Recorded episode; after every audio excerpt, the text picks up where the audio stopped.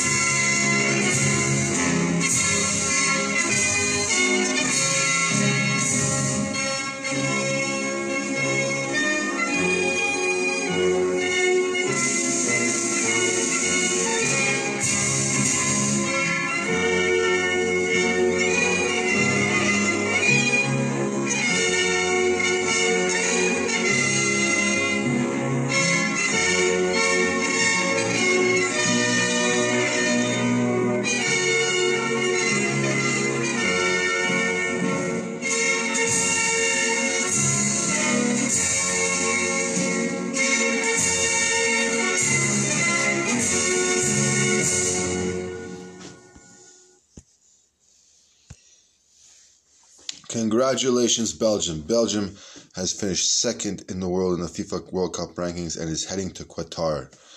Amazing job. Congratulations.